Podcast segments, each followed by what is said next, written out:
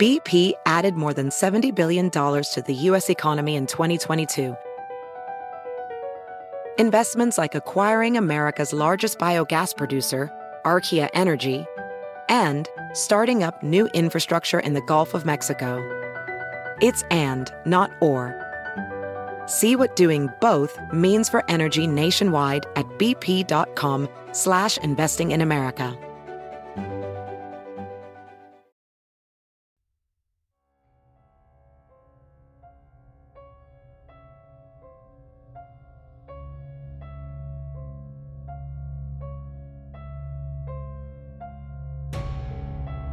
Listeners, it's time to catch up with Aaron Falk.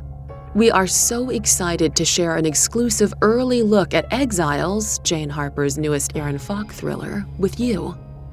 This time, Falk must find a missing mother who vanished on a balmy night at a neighborhood festival, leaving her new baby babbling in her stroller alone. Keep listening for an exclusive audio excerpt and if you like what you hear, you can find Exiles wherever books and audiobooks are sold on January 31st.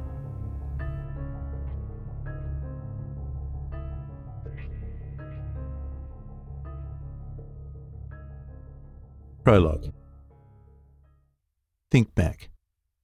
The signs were there. What were they? They all asked themselves the same questions afterwards. How did it come to this? Could we have stopped it? That was the key one, Aaron Falk knew. And the answer was probably yes. Even with no warning, and there were warnings, the answer was almost always yes. A million decisions paved the road to a single act, and a single act could be derailed in any one of a million ways.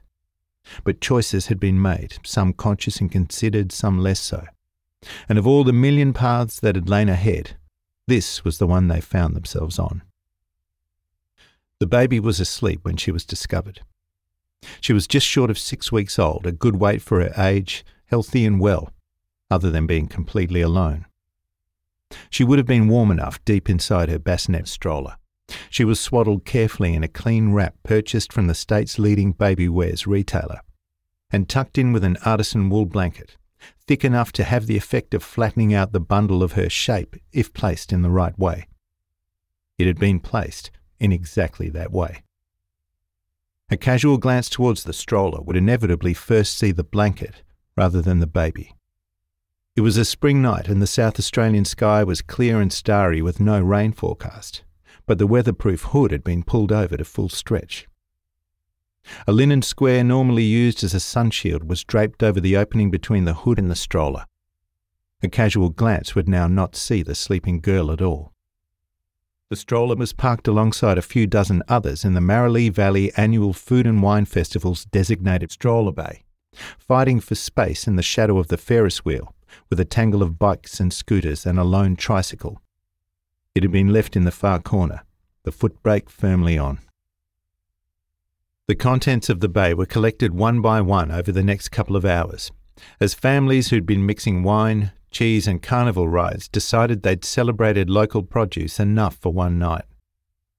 By a little after 10:30 p.m., only the stroller and the assistant electrical technician's bike were left. The technician paused as he undid his combination lock.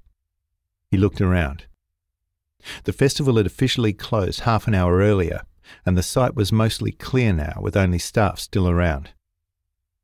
The technician put his lock in his backpack, swept his eyes once more over the rapidly darkening grounds, then walked over to the stroller.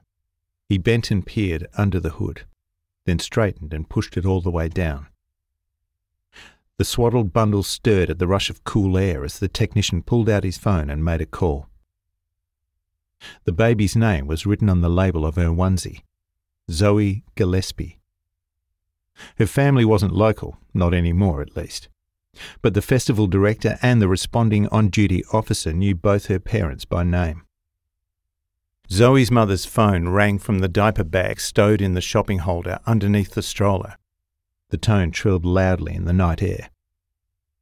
The zipped bag also held a set of car keys and a purse complete with ID, cards, and cash. The technician ran out to the visitor's parking lot. A family sedan matching the make on the keyring was one of the few remaining vehicles. Zoe's father's phone rang a couple of kilometres away, in the foyer of the Marralee Valley's Better Italian restaurant. He'd waved off his own parents in a taxi and was now paying the meal bill while chatting to the owner and her husband, who both remembered him from school. He was showing them pictures of Zoe, his firstborn, and already six weeks old on Sunday. He could hardly believe it. And the owner was insisting he accept a celebratory bottle of sparkling wine on the house when his screen lit up with the call. The restaurant was a 15 minute walk from the festival grounds. The restaurant owner broke the speed limit that she herself had campaigned for to drive him there in just over three, slamming on the brakes right outside the main gate. He ran from there past the closed and darkened stalls all the way to his daughter's side. The site was searched.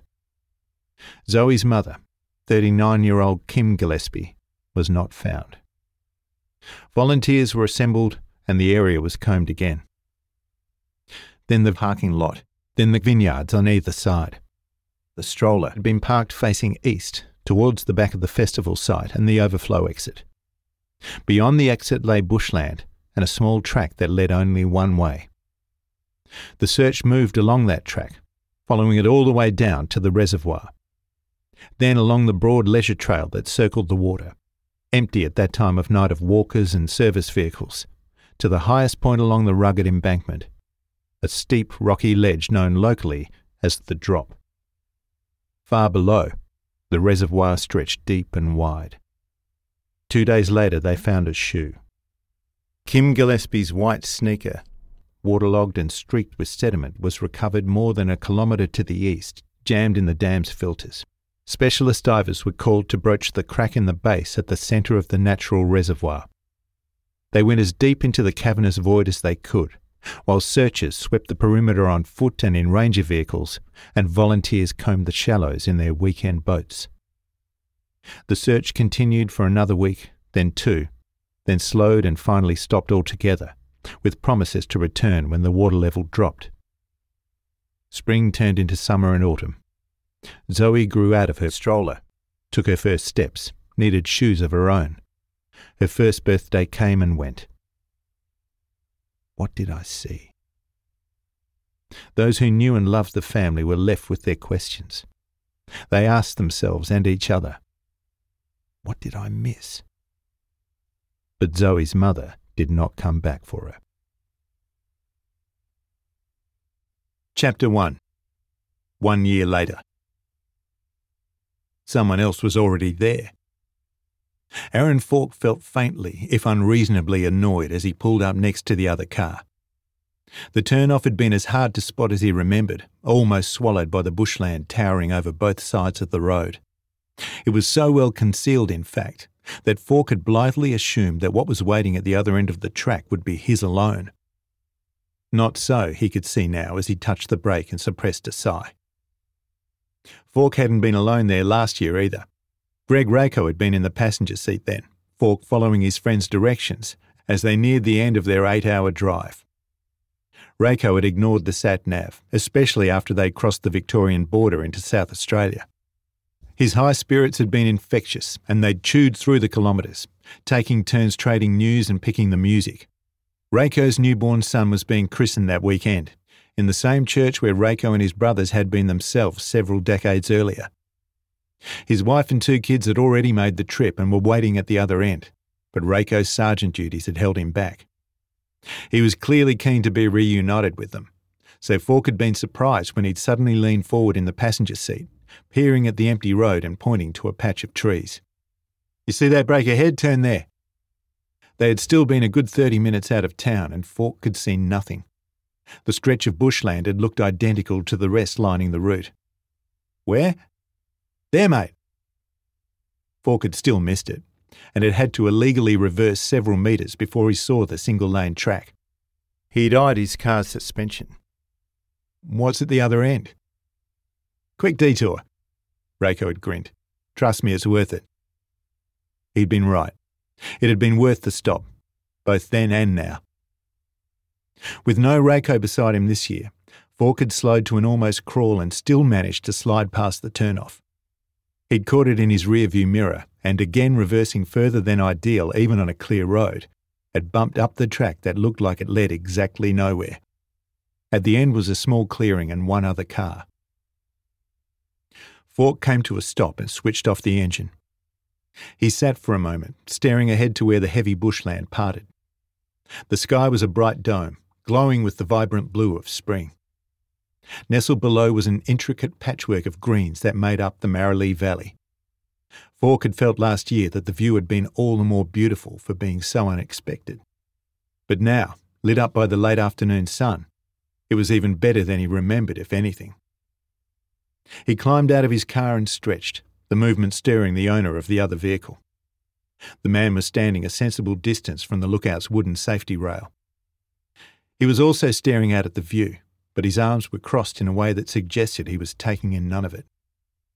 A child's sippy cup dangled from one hand, and behind him, a sturdy toddler sat straight legged on the wooden picnic table, scattering a box of sultanas across the battered surface.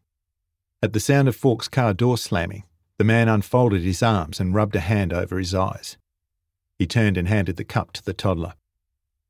It was the husband. The recognition came to Falk all at once, followed by a jolt as he realised the little girl now smashing a fistful of dried fruit towards her mouth must be Zoe Gillespie, who up until this moment had remained frozen in his mind at six weeks old. The man nodded at Falk, and as his daughter swallowed her last mouthful, he hoisted her up and carried her to their car. He seemed to sense he'd been recognised, and his body language didn't invite questions or conversation. Fair enough, really, Falk thought. The bloke would have had plenty of questions thrown his way at the time. The husbands always did. You're here for the christening. The man spoke suddenly, catching Falk by surprise. He'd stopped between the two cars and looked a little relieved, like he'd worked something out. That right, for the Raco's son? Yeah. Kim Gillespie had been part of the extended Raco family for close to 25 years, Falk knew.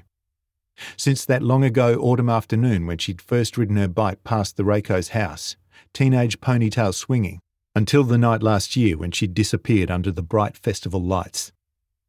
The christening had been immediately cancelled after Kim went missing. It had taken the Raco family a full 12 months to reschedule. Falk took a step towards Kim's husband and child and held out his hand. Aaron Falk. Rowan Gillespie. Did we meet? Only briefly. Rowan was nearly as tall as Falk, and while he would only be 42 now, he looked to have aged a fair bit over the past year. You here for the christening too? Falk asked. Yeah. Well, no, the appeal actually. Rowan looked tired as he fastened his daughter into her car seat. But we'll go to the christening as well. When's the appeal happening? This evening, festival grounds. Festival opens tonight? Yeah. Good time to do it. I hope so. Rowan clicked the seat buckles and patted his daughter's leg. He turned back to Falk. I thought you looked familiar when you pulled up. Greg Raco's mate. You were on the witness list? Yeah. Rowan tilted his head, trying to remember. Remind me, near the entrance? The Ferris wheel. Rowan nodded as he thought back. Yeah, that's right. Falk was surprised the man remembered him after a year, but only a little. Falk had been a visitor in town, one of hundreds, but still worth following up. Rowan had probably flagged Falk's presence to officers himself. There was another bloke there, tall, 40 something, short hair, grey blonde maybe. Friend of the Racos, but on his own, kind of hanging around. Dredging up whatever information he could hours after the fact. You're police too, aren't you? Rowan tucked the sippy cup in next to Zoe before shutting the car door. That how you know Greg? Yeah, but we don't work together. I'm AFP, Financial Division. He's with the State Police back in Victoria. Right. There was a muffled wail of complaint from inside the car, and Rowan sighed. Anyway, better keep this one moving. Good to see you. You staying at the Racos place? Yeah. Then I'll probably see you at the appeal. They'll all be there. Probably. I hope it goes well. Thank you. The reply was reflexive, and Falk recognised the apprehension. It was exhausting to keep hope alive. How well could a missing persons appeal really go after 12 whole months? There were no good answers left out there. Falk watched Rowan reverse and disappear down the track, then walked over to the barrier. He leaned both hands on the railing and let himself relax for a minute, soaking up the sight in front of him. Light wisps of cloud moved across the sky, throwing delicate patterns of shadow below. From that height, the town looked small, its surroundings vivid and lush. Long rows of grapevines stretched out, their man made perfection drawing the eye. Far in the distance, he could make out the aggressively imperfect crack where part of the giant Murray River carved its way through the land. Rowan had the look of a man who did not sleep well, Falk thought as he let his gaze settle. That wasn't surprising given the circumstances, plus the demands of parenting a one year old. But still, Falk wondered what specifically was keeping the guy awake at night, in those hours when he could be snatching some precious rest. A few things, probably. The statement from that young bloke who'd been manning the first aid station, for one. What the kid reckoned he had, or more crucially, hadn't seen. A couple of the alleged sightings, almost certainly. The drunk woman at the bar, maybe. The crying heard from the toilets. Confirmed or not, those were the kinds of things that played on your mind. Falk took one last look at the view, then dragged his eyes away and walked back across the clearing. He climbed into his car and checked the directions for the last leg of the journey. Most likely, Falk guessed as he started the engine in reverse carefully, Rowan Gillespie spent those dark early hours trawling through the choices he himself had made that night. That short stretch of time in which his movements remained uncorroborated definitely. How long had the gap been? Falk tried to remember. Not huge. Eight minutes? Seven? Either way, long enough to cause headaches for the spouse of a missing woman. The decision Rowan had taken to leave the festival, that moment when he'd waved goodbye to his wife and child and turned alone in the direction of town, heading into the night. The hours leading up to that moment, the days and months leading up to that night, those things that you didn't even notice at the time, little decisions that ultimately added up to something so much bigger. Falk edged his car along the narrow trail, emerging from the trees and back onto the road. He turned the wheels west and pressed down on the accelerator. Those were the decisions that lingered, he thought glancing over as he flashed past a temporary billboard, its colours bright against the green bushland. The Marralee Valley Annual Food and Wine Festival had told him, just 30 minutes ahead. The little things you could have done differently. That was the stuff that haunted you.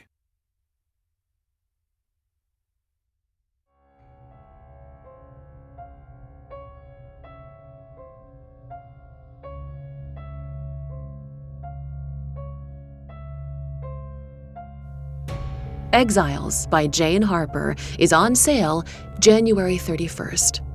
To hear more, pre order now wherever audiobooks are sold. We'll put the link in the show notes. Thanks for listening.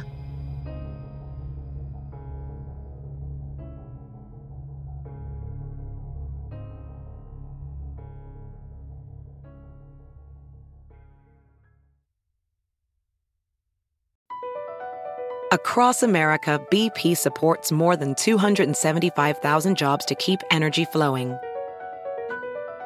Jobs like updating turbines at one of our Indiana wind farms and producing more oil and gas with fewer operational emissions in the Gulf of Mexico. It's and, not or. See what doing both means for energy nationwide at bp.com slash investing in America.